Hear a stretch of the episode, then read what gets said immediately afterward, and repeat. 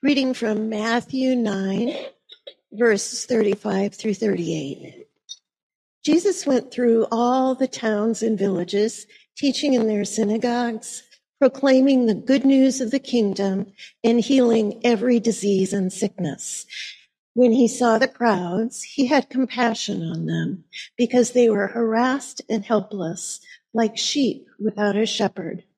Then he said to his disciples, The harvest is plentiful, but the workers are few. Ask the Lord of the harvest, therefore, to send out workers into his harvest field. Oh, that. Hmm? See, all together we can team up and do great things, right? So thank you. So it was quiet, uh, relaxing. I had a good time. Um, you know, I I like sports, so I watched some NFL too. Um, uh, so it was it was great, and um, and um, you know this message today, uh, I had titled it like a call to pray for more workers in the Lord's harvest, and uh, and I will embarrass Corey. right now. Sorry about that, but it, I hope it's a good good way way to mention your name. But we were actually in a, a executive board meeting, and we, as we were starting, we pray, and one of the prayers that Corey offered was for more workers in the Lord's harvest. So ever since it has been in my mind that. So when um, you know I had the opportunity uh, to uh, the next time to uh, to preach here, uh, I thought, well, maybe I prepare a sermon on that. So that's how the inspiration comes. Uh, so uh, it's a privilege for me to stand before you so that we can together meditate in the Word of God. Uh, like I said this morning, I would like uh, uh, to draw your attention to the passage that Diane read. Thank you so much. and which is in Matthew 9 35 through 36. But before, let's pray. Lord, we are here this morning and we have gathered in your name. We pray that you will bless our time together, meditating in your word. Open our minds and hearts to your word, and let the Holy Spirit and his gentle ways speak to us, edify us in you, and provoke us to action. Be our guide, be our inspiration, be our encourager, Lord, and give ourselves we give ourselves to you we give this time to you. We pray this in the name of Jesus. so, in this passage, Jesus tells his disciples to pray to the Lord of the harvest to send more workers to it. Uh, if we go to Luke 4 18 through 21, Jesus, uh, quoting from Isaiah 61, says, When he came to Jerusalem, or Luke tells tell us this, When he came, Jesus, to Nazareth, where he had been brought up, he went to the synagogue on the Sabbath day, as was his custom. He stood up to read, and, to, and, and the scroll of the prophet Isaiah was given to him. He unrolled the scroll and found the place where it was written, The Spirit of the Lord is upon me, because he has anointed me to bring good news to the poor. He has sent me to proclaim release to the captives and recovery of sight to the blind, to let the oppressed go free, to proclaim the year of the Lord's favor. And he rolled up the scroll, gave it back to the attendant, and sat down. The eyes of all in the synagogue were fixed on him. Then he began to say to them.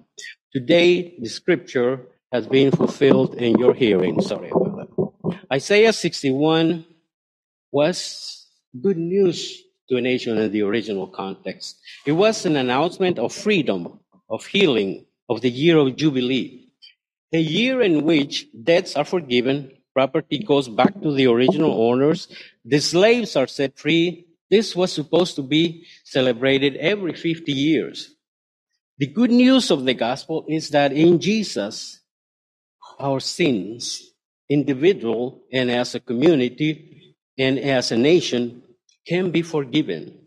It means that we can repent from our sins and turn to God. And this change of heart in Jesus has a daily impact in the way we live our lives and how others see how we live our lives. The gospel is good news to the captives. The good news is there is there is freedom in Christ.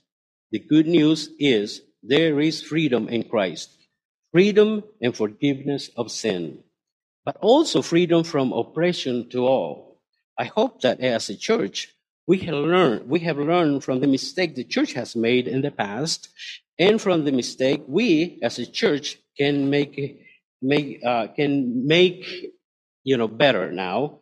Change the way some of the stuff that we did in the past, uh, and do what God called us to do. If the gospel of Jesus is good news to the captives, then the church should realize this good news in the lives of people too. Unfortunately, in the past, the Christian church built social theological structures that, su- that supported slavery in the Western culture. The church also erred in Germany when they either remained silent or supported Nazi policies that led to the slaughter of millions of Jews. This was totally contrary to the good news of Jesus. The good news of the release of captives, release of captives, not making captives. Unfortunately, it took a long war, a long war and millions of deaths to stop the Nazi insanity. I'm sure some of you have relatives who fought in World War II, and you know the story. And the church, and the church must say, never again. But that is not to say that the church has done everything wrong, right? The church has done great things in the world too. And I could say a lot of good things, but I would just put a personal uh, uh, testimony, if you want to uh, use the word. Uh, you know, in, in, our family, it was really uh, because of the gospel was announced by American missionaries that came to Guatemala that we as a family know Christ the way we know Him. Uh, I obviously was born in a Christian family, the son of a pastor, a pastoral couple. Uh, but my parents didn't. They didn't know Christ.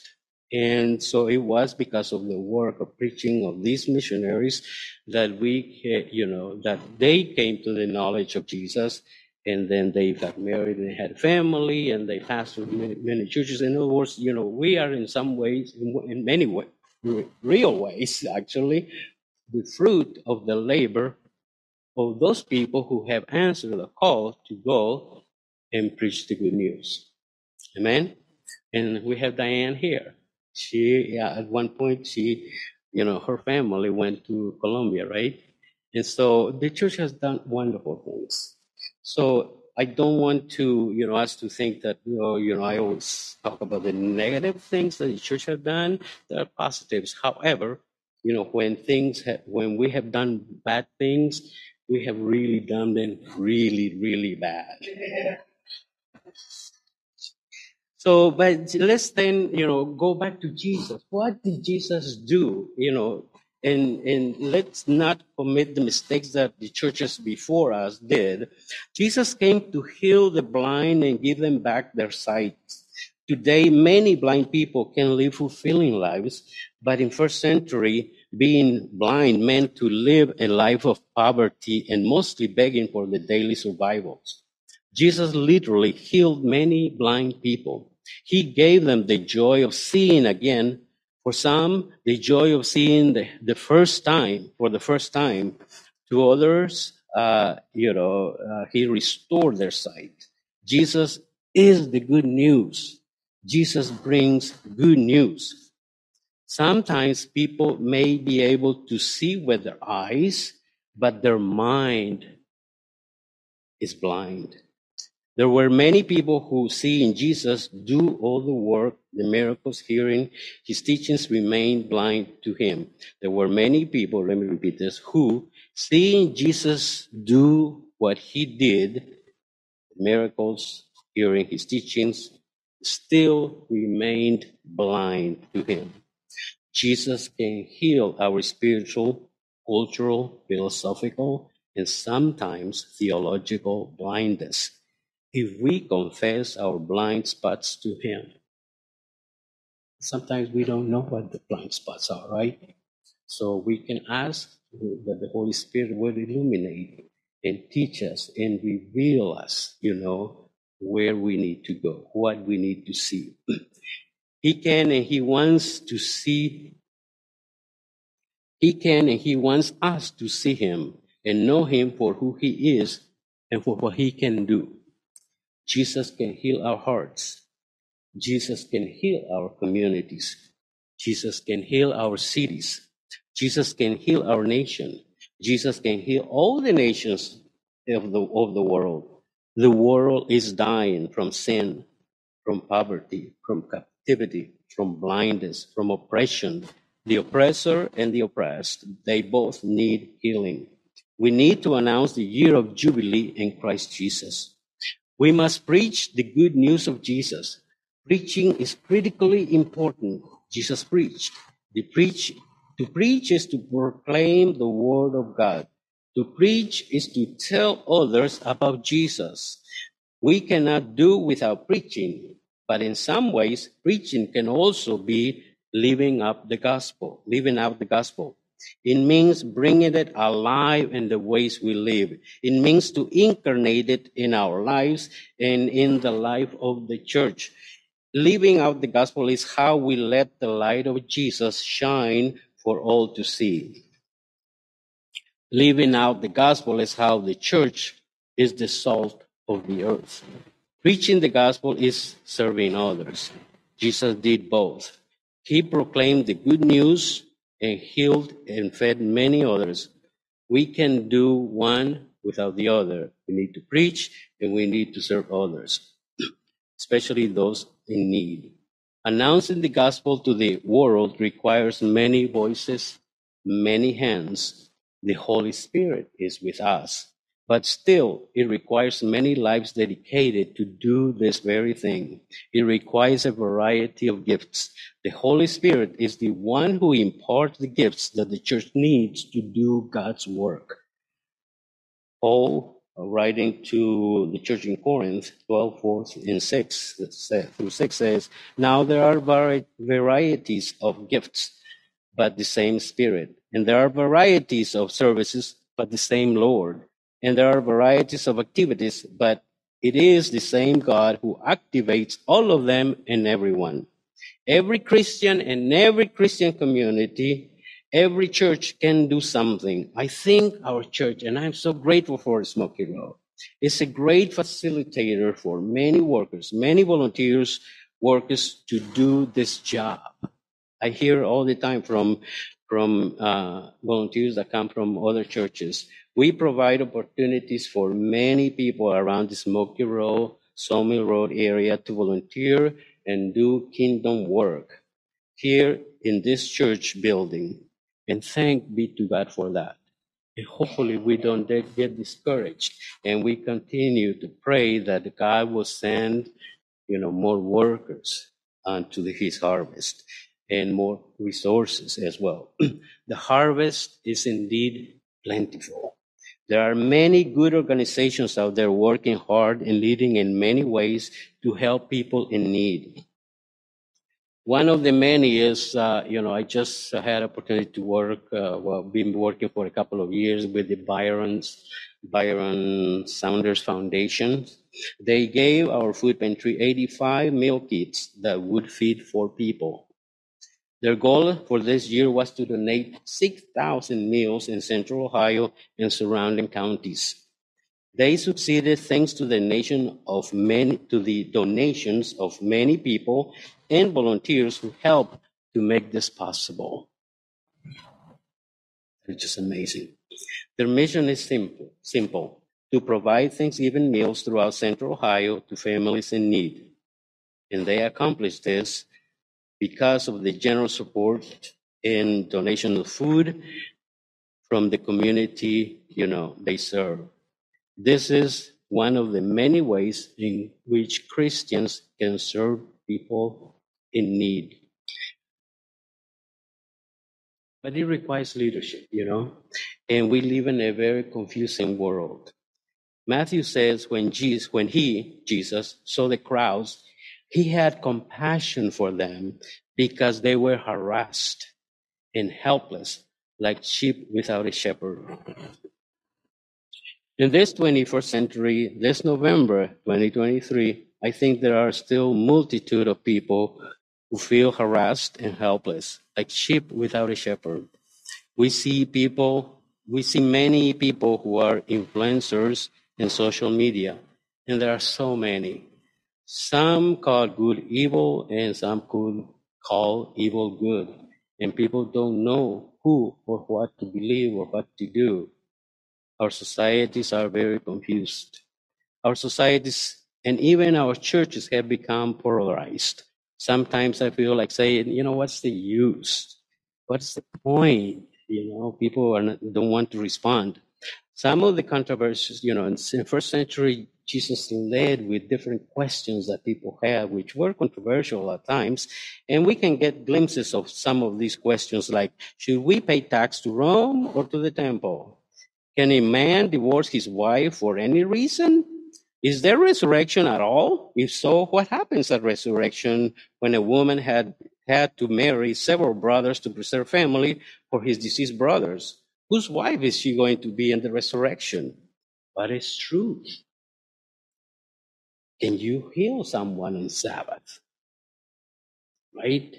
and they they the reaction to what jesus did was very strong and sometimes violent uh, so there are controversies you know and we have those same controversies today and there are, this is just a few samples of controversial issues that we glimpse like i said from, from the gospels some of these questions were asked to jesus with specific purpose of trapping him and accusing him falsely Paul wrote about many others in his letters to the church that the church had to face and resolve. Jesus and Paul were in some ways the incarnation of the answers they gave to the people. In other words, our life must reflect the answer we have about controversial issues of the day. Someone would say that is Christian ethics, and I would say, yeah, it's Christian ethics. I agree with that. God is calling people to work in his harvest. But like in the time of Jesus, the workers are few and the harvest is plentiful. While I think we have plenty of people who volunteer daily to do king, kingdom work, there's still seems to me fewer and fewer people who are responding and preparing for pastoral leadership, for evangelistic uh, ministry. Uh, according to a post in the Brethren Church's uh, sabbatical resources, the Barna Group recently presented alarming statistics concerning pastors in the United States. According to their numbers, 44, 42%, listen, 42%, that's a very high percentage of pastors have thought deeply about leaving their current church and the ministry. 42%.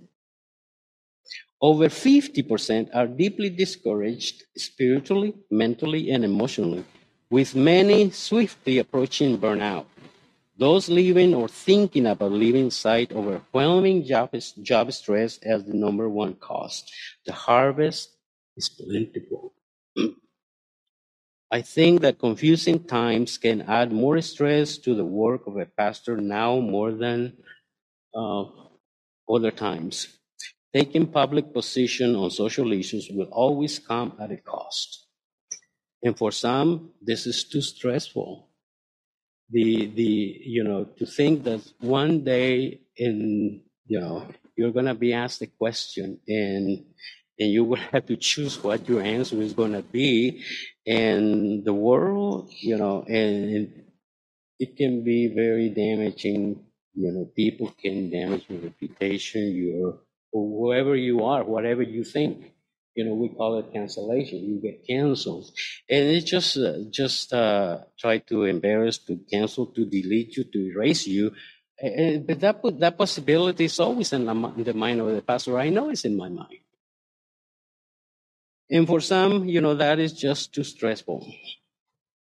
And then add to that the fact that many churches are not able to give their pastors what are fair living wages. It's not because they don't want to, they just can't.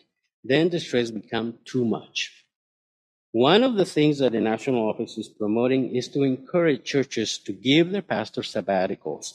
I hope and pray that this will work for many of our pastors. The harvest is indeed plentiful, but the workers are few. Let us hear the words of Jesus again. Therefore, ask the Lord of the harvest to send out to send out laborers unto his harvest. Yes, let us pray to the Lord of the harvest. He will send more workers to the harvest. You know, since Jesus said that, um, the church has continued, and there have been continually workers in the Lord's harvest. So we can continue to pray. He will send more workers to the harvest. We can start perhaps incorporating the prayer for more works in, in our everyday prayers, just like we pray for other things daily. If you are already doing it, praise the Lord and continue to do that. If not, let's start the next time you offer a prayer.